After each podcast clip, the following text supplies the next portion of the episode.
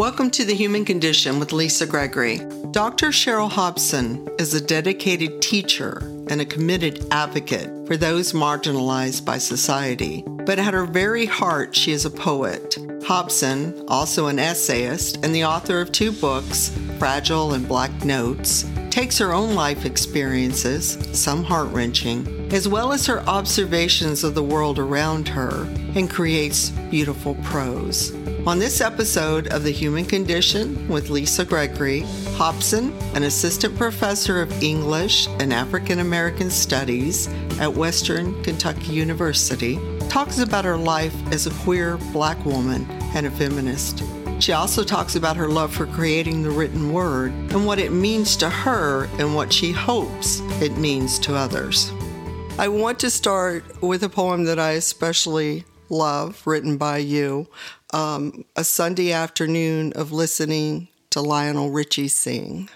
Would you read that for us, please? Absolutely. And I would like to thank the um, Indianapolis Review for publishing that poem on my behalf. A Sunday afternoon of listening to Lionel Richie sing. This music and the pungent sweet of honeysuckle overrun in my love's backyard takes me back to Sunday afternoons with my grandma. Back to Holiness Tabernacle, Church of God in Christ, back to the porch on Mormon Road, back to my sisters and my grandma Vivian's home, back to that long ago childhood in Virginia. At 37, I returned on a Sunday in October to bid farewell to the woman who introduced me to God. And the same preacher of my youth studied my black slacks and frowned. Sundays during my childhood were never easy. Those hours of being held captive by reverend's repeat commandment to give until it hurts. The constant question of grown folks, have you seen your father? Asked with a perceivable greed. I like the Sundays of my adult life better. Lionel singing about a need to be free. No sermons of me perishing in flames for being me. No grandma willing her mind shut to empty already shallow pockets. Could you tell our listeners where that poem came from? Sort of the backstory. What is that poem trying to say? Well, I know that it was one summer um, I was visiting. My wife and I were in a long distance uh, relationship for seven years, and so I would visit during my summer breaks and winter breaks and things. And I just happened to be outside and or and I was listening to Lionel Richie, and I, I was uh, and everything seemed familiar, and I thought, wow, this it was reminding me of my grandparents' home uh, in my Virginia childhood, and then all of a sudden I just started writing. There's a line in uh, in Richie's "Easy Like Sunday Morning" hmm. um, where he's where he's just he's like, I know it sounds funny, but I just can't stand the the pain. You know, he's just, mm-hmm. I'm leaving you tomorrow. It's this idea that he's just got to go, he's got to be free. And it, it, just made me aware that there was something in that childhood that felt confining and that was connected in every way to, and, and sort of um, circumscribed and limiting um, to that sort of holiness, experience of growing up holiness. As, you know, as now recognizing that I was a queer child, I didn't know that then. um, and also as a child of divorce, right? Because divorce in the 70s, it wasn't so commonplace, you know, but, right. um, and so I was, a, I was kind of, um, an anomaly. And, and it just made me aware that adults can, can and do intentionally hurt children, meaning the question of have you seen your father? Mm-hmm. Um, Which I think so is powerful. being asked that. Yeah, yeah. being asked that, you notice, which made me pay attention to language actually. So it probably enhanced hmm. my hmm. my work as a poet and a because I've always been responsive to language, um, and so it made me pay attention and realize that there was something more behind that question. Um, and so all of that came together, coalesced in this poem. When you live through it, and, and, and for those who are able to survive um, the kind of hypocrisy we experience sometimes growing up in the church, uh, it becomes material fodder, right? And, right, right. And then the hope is that it reaches other people, and like you, it speaks to them in a way that mm-hmm.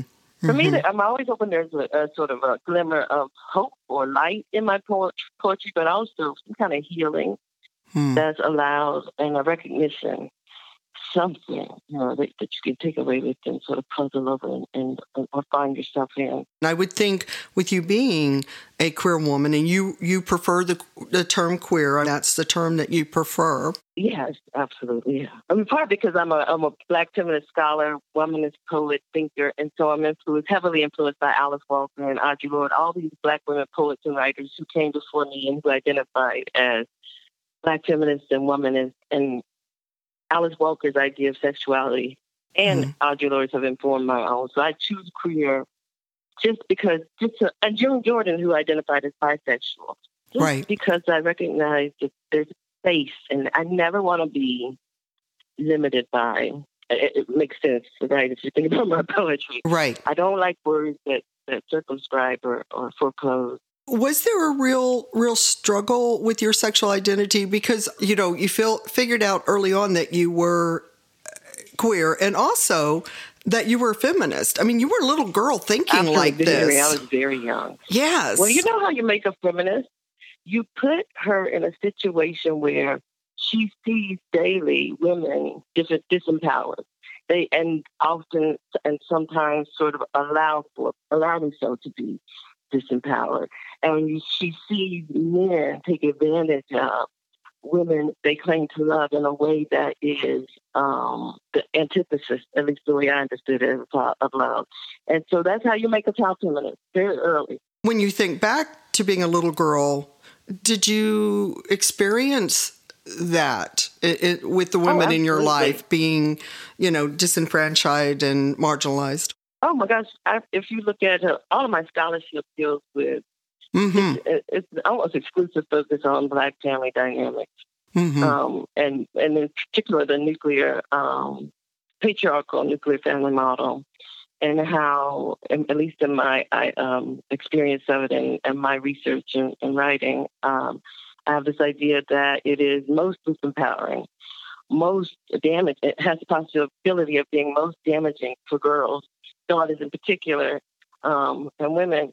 And so I, yeah, absolutely. I have, and that that that insight comes from my own personal experience, but also from my research over what over 20 years of research on, um, you know, family dynamics, black family dynamics, um, black womanhood, black girlhood, the experience of daughters who do not have children, which is a right. very different dynamic, right? Um, the expectations of those daughters. And so then to add queer or um, lesbian or um, non heterosexual to that, um, uh, it's really, to me, it's a compelling and complex and exciting thing at 47. But as a kid, mm-hmm. Mm-hmm. it was mm-hmm. overwhelming. And so I don't think that I allowed that full consciousness, even with the awareness my sister helped me come to. And it was my sisters who helped me come to this awareness more so than any others. And they were open to it, mm-hmm. right? open to me talking to them about it. But they, they were not. They were not no, queer. No, not at all. You did lose your two sisters. My middle sister um, and my oldest sister died. I don't really talk too much about their deaths because they have children and grandchildren. Right. So I um, but uh, and so when my middle sister died, she was 35 and I was 34. We were Irish twins. Wow. And um, my older sister was 39 and I was 35. So I was like I was just coming out of uh, this moment of darkness from losing my middle sister. So could you read what my body knows for for our sure. listeners? And I want to give thanks to Rise Up Review for publishing The Way My Body Knows. What's on my mind? Sleep deprivation, and the death of a family member long estranged from me, but buried deep in my heart. The bewitching hour in which I converse in silence with my 10 years deceased sister, 15 months my senior, Irish twins born black into an African American shapeshifter of a woman. Bird song and a car in the distance with the muffler removed. The bird song does not compete with the noise of machinery and sounds long after the disruption of an exhaust pipe refitted. The downward turn of my mouth, my face, my eyes, 10 plus years And several iterations later, the way my body knows everything my mind tries to keep from me. And that was sort of a tribute to both your sisters, wasn't it? It was indeed, absolutely. Uh, I was uh, in my office one day and I was just happened to be looking out the window and I whenever I look out the window I look up right. because I was raised holiness. And um I and I think that. you know it's in there, it's ingrained. and so um bam up an exhaust pipe and then but the birds just kept singing, kept on singing. And I thought, isn't that what we do? Mm. Isn't that what we do? And I and I sat down and that's what came out um, between classes which is also how I write poetry. You didn't come out to your to your family or your mother, I guess I should say, and father until you were an adult. Um, Right. But there was a whole history of queer folk, for lack of a better term, Absolutely. as you grew Yes. up. Could you elaborate a little bit? Because I found that really interesting. I was aware that um, my uncle it is was gay. He passed away in 2007. Um, my dad's youngest brother, Vernon, who lived in Washington, D.C. in DuPont Circle. Thank you. Holla. I love it. I love it. I'm like, that's where you go to be gay. Yes, you do. And so he knew. He got out of Virginia and he went to D.C., DuPont Circle in particular. He just had this life I admired, and he, but he was, I think he was closeted. I, I, listen, on the surface, it was a glass closet because I was clearly Mhm. aware as a child. He was always himself in the house. He never um, refused to sort of walk the way he walked and talk the way he talked. He talked with his hands, you know, and he's effeminate. My oldest aunt, two sons, uh, um, one passed away, the AIDS epidemic they, um, Mm. in the 90s, but, um, and so I was aware of them and they both, they were artists. One lived in New York and he was a designer, which I thought, I thought, well, listen here, this is awesome. When I looked out and the people that I saw who I admired, in addition to my aunt, the straight ones, because they're all straight, was my my um my like the the my uncles and my cousins who were like out there living their lives, you know, just to, my uncle. I remember my uncle saying to me, he took I don't know if he did, but he said he took a miniature poodle to the Million Man March. I thought that was profound. I thought it was profound. It was I a little it. white poodle. I said, "This is who I am." I was clear on that after that. You were fortunate too to have these I role there- models. I, yeah. I, you know, I keep looking at the the conundrum of growing up holiness with the expectations and con- confinement there is with that.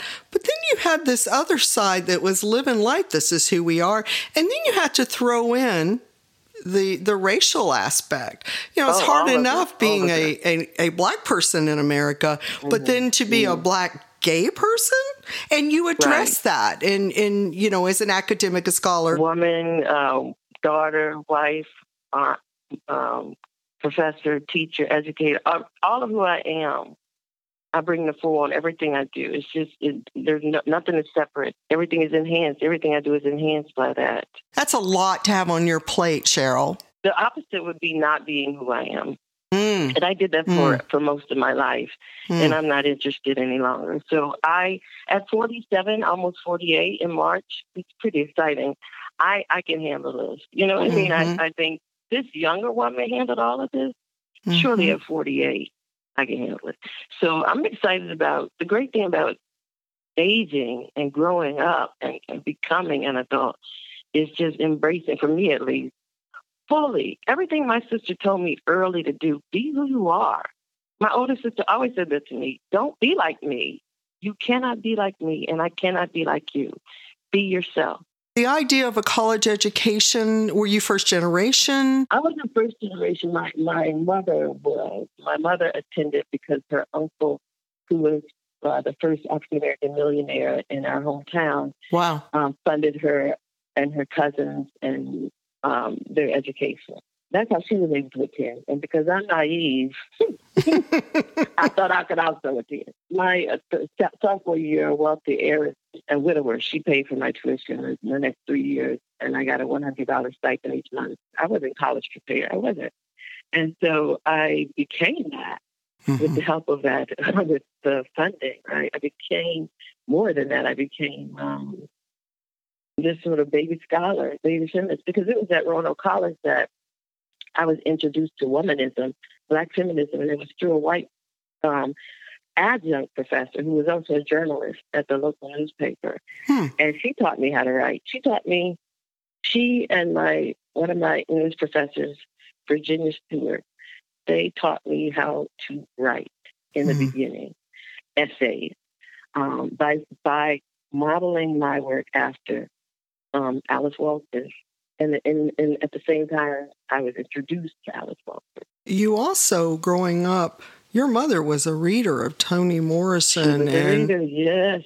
Yeah, and so you were not unaware of these strong no, black literary. yeah. Right. No, I was not. I was. I grew up in a, a household and a family of readers. Actually, my mm. mother read, her sisters read, my grandmother read. They all were readers. Did that impact your feminism aspect at all, it Cheryl? Did. Mm. It's what opened me to feminism. It made me aware that there was another way of thinking, mm-hmm. and so and existing, and you know, as a black girl or woman, as a child, as a daughter in a family, um, there was another way of relating to men and boys, of relating mm-hmm. to power. Mm-hmm. Um, Alice walker gave me that in the color purple. Toni Morrison, oh my god she was they were my first teachers.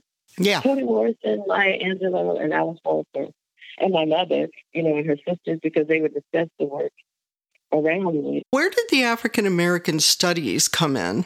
Well, I was doing it all along, really without knowing it. I'm a literary historian primarily, but I also write on novels and fiction and short fiction and poetry. Um, but my work is primarily about the life and writing of Black women writers. Hmm. And so um, this job opened up, and I thought, and, and it was it was it had everything in it that I do. It was it was literature based. It, it engaged with ideas of Black and third wave feminism and generational Black feminism. Um, it had an African American studies component to it, and so I left English uh, for but two and a half years and went to African American studies. Hmm. Um, and so that's how that's how I became an African American studies professor. And then I I I developed in that um, discipline, um, presenting at uh, um, the national conferences, et cetera, and, and, sort of building my name, um, and also just becoming a, a, a, thinker and a scholar in that tradition. But I was already doing it without knowing it fully, mm-hmm. Um, and so I just was able to combine them. When I went back to English in 2019, then I, I became a professor, assistant professor of English again. Um, so, but I'm both. I straddle. I also do creative writing. So, and I teach uh, uh, writing. To wrap this up, is there anything you would like to add? My uh, university, the English department, it has is using my poem, and it's going out. It went out to all the local high schools, and they will be writing either an essay response. I think it's an essay or poetry response to that for a contest um, for Black History Month that I was part of. The idea that, um, know, Audre Lorde said, my words will be there. Perhaps some one day someone will stand up and say I was wrong, but my words will be there. Mm-hmm. And I think that's important, especially for Black women, intellectuals, writers, poets, thinkers. My words will be there. And these younger ones are taking it into their consciousness and their home. Well, if you if you would honor us with with re, you want you chose this one, I, I picked two because I was greedy, but then you chose this one, and, and I would like for you to read it. Sure. I want to thank Third Stone uh, Journal for publishing on Origins in 2019. On Origins. Last night I dreamed that I, not my house, but I, was a stop on the Underground Railroad. And I huddled masses in the bend and tuck of my skirt and bellowed, and the safe space of I held until I sent them flying, fleeing, not knowing the trusting and the strength of the well-oiled collective, and I awoke, startled by what was, for all intents and purposes, a nightmare. Perverse me, she born 110 years before the Emancipation Proclamation born, unfree to a woman born, unfree to a woman born free and speaking in old tongue, carrying life that begot life that begot me, and I reversed the curse, ended. I would like to thank my guests for joining me today on The Human Condition with Lisa Gregory, and thank you, the listener, for joining us today. If you would like to know more about the show, please visit my website at thehumanconditionpodcast.com.